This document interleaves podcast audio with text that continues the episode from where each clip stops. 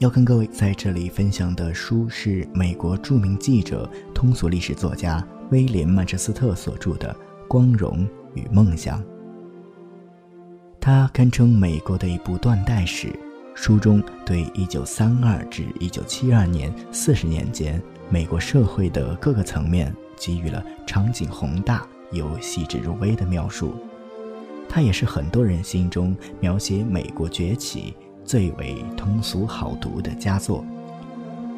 下面就由我带领各位一起分享书里面的那些故事。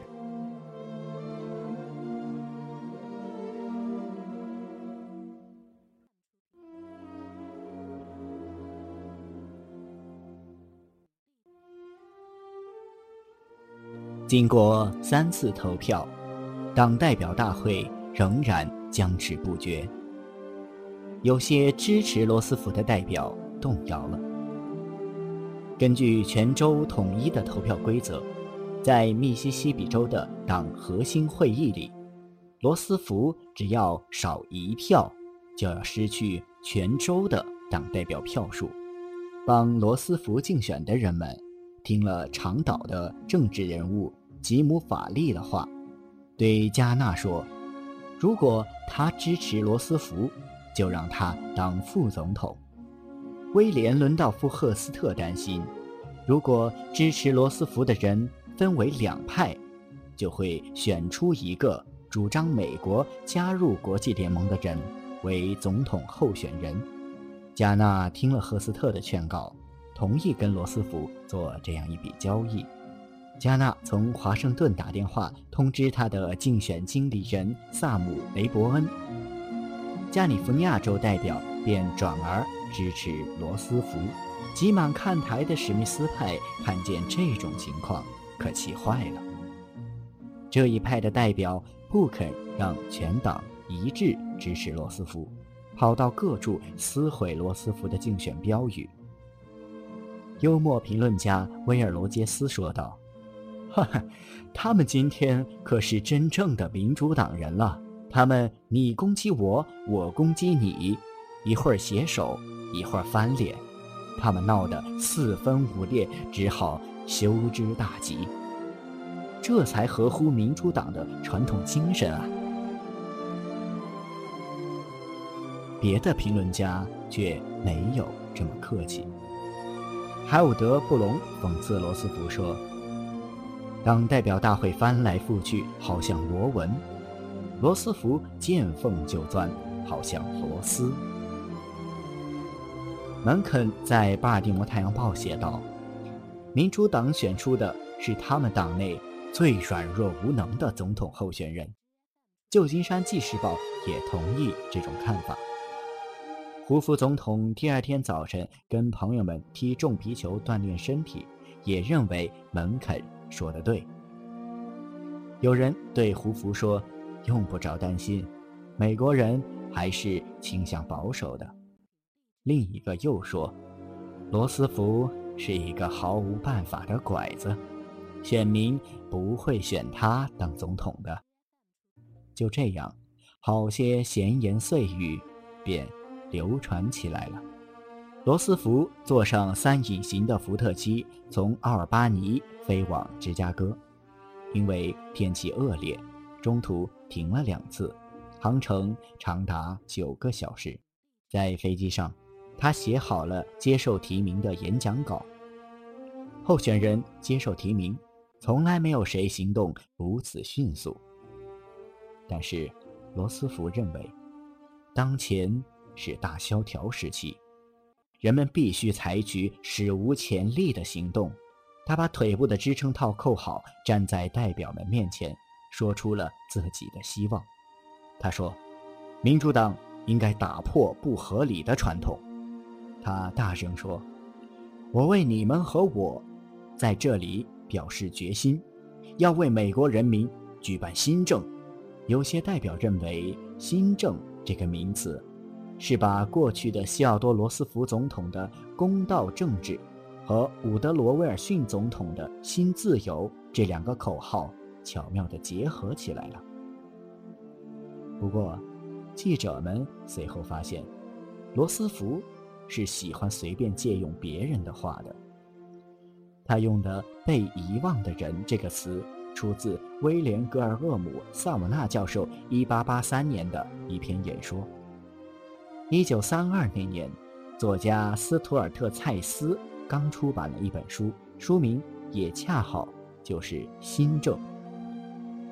一个词，一个主意，一种计划出自何处，罗斯福是不太管的。他的大政方针已见于他在奥格尔索普大学所做的一次演说。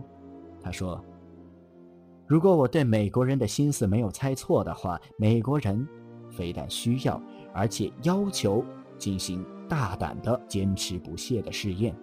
最要紧的是要有所作为。他已经开始邀请一些教授来提建议。”《纽约时报》詹姆斯·基兰。把这些教授叫做“智囊团”，后来所有的人，包括罗斯福自己，都用了这个名词。如果所谓的天才就是极其善于利用各种人才、各种事物的人，那么，这位民主党总统候选人的确可算得是一个。约翰·根氏把他比作万向节、配电盘、变压器。因为通过他，别人的聪明才智就能够得到发挥。过后不到一年，他就变成一个传奇人物了。可是，在他还是总统候选人的时候，大家觉得他也不过是一个平凡的人。五十岁，宽肩膀，大个子，两条腿瘫痪了，可是。胳膊很长，两只手又大又多毛，满是斑点。他华发稀疏，肚皮略大，两只蓝色的眼睛靠得很近，眼底下老是有些褐色的阴影，嘴边拖着两条长长的皱纹，像是一条括弧。毫无疑问，他所接受的。是乡绅式的教育。指导他思想的是格罗顿学校校长斯蒂科恩·皮波迪的旧道德观念，这给了他不少精神力量。在美国政治界人物之中，也只有他把经济问题看作道德问题。罗斯福的自信心是惊人的。有人说，上帝一定给他进行过精神分析治疗了。他的记忆力也是惊人的。他幼年时代在意大利只见过一回的街道和建筑，长大以后仍然记得清清楚楚。第二次世界大战时，有一条船在苏格兰附近沉没。不知是由于被鱼雷击中还是触礁，罗斯福说，可能是触礁。接着就滔滔不绝地背出当地海岸涨潮的高度、礁石在水下多深的地方。他最拿手的一个表演是叫客人在美国草图上随便画上一条线，他便顺序地说出这条线上有几个线。他热心改革，一见到撒哈拉大沙漠就想引水灌溉。在当时那个停滞不前、无所作为的世界上，他早已是一个全球知名的人物了。布鲁塞尔的《明天报》上有人给他占星算命，说他有许多特点，其中包括理想主义太强烈，主张改革太急切。以及目光十分远大，还说一九四一年之后，他将遭遇意外的危险。罗斯福再三告诫美国人，要成大事，就得既有理想，又讲实际，不能走极端。这种话，理想家们是听不进去的。哈罗德拉斯基嘲笑他说。罗斯福是想用一枚药丸来解救一场地震。李普曼说他太软弱，面面俱到，太想讨好。欧内斯特林德利报道说，美国人渴望有个救世主，不过罗斯福先生，无论看起来、听起来，都不像个救世主。约翰·杜威说。人们认为提名罗斯福是两害相权取其轻，结果是害了自己。劳工组织那时每况愈下，无论是哪一个总统候选人，他们都不想支持。人们对民主、共和两党越来越不抱幻想了。威尔·罗杰斯的结论是：大多数人认为，如果可能的话，最好。对所有候选人都投反对票。堪萨斯州的共和党州长候选人埃尔弗雷德·兰登，因为有个名叫约翰·杨宪·布林克利博士的第三党竞选人而岌岌可危。加利福尼亚州阿拉米达县的地方检察官厄尔沃伦在竞选连任时，有五六个莫名其妙的人出来跟他竞争。在民主党内。休伊朗格是否支持罗斯福还有些问题。此人乃路易斯安那州的一霸，到处都随身带着手枪。罗斯福认为他是国内两个最危险的人物之一，而另一个是麦克阿瑟将军。李普曼说，他看不出罗斯福和胡佛之间有什么根本原则上的分歧。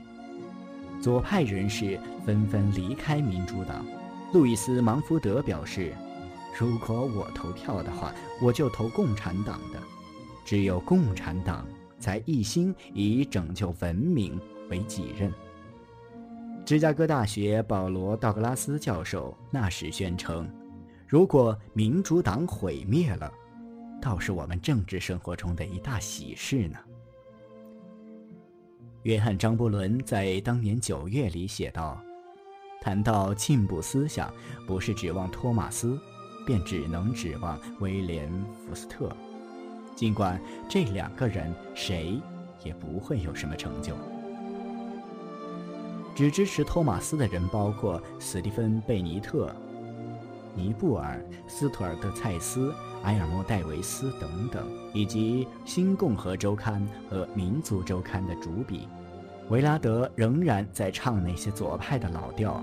关于罗斯福，他这样写道：“罗斯福谈到了被遗忘的人，但是这些人究竟被剥夺了什么权利？应该为他们想些什么办法？”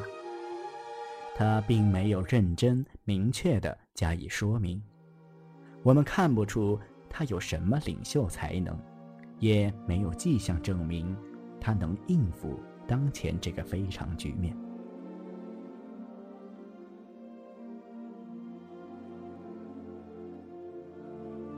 好了，今天的书就读到这里。我是主播一米，你也可以通过节目介绍中留下的新浪微博账号找到我。再次感谢你的收听，我们下期再见。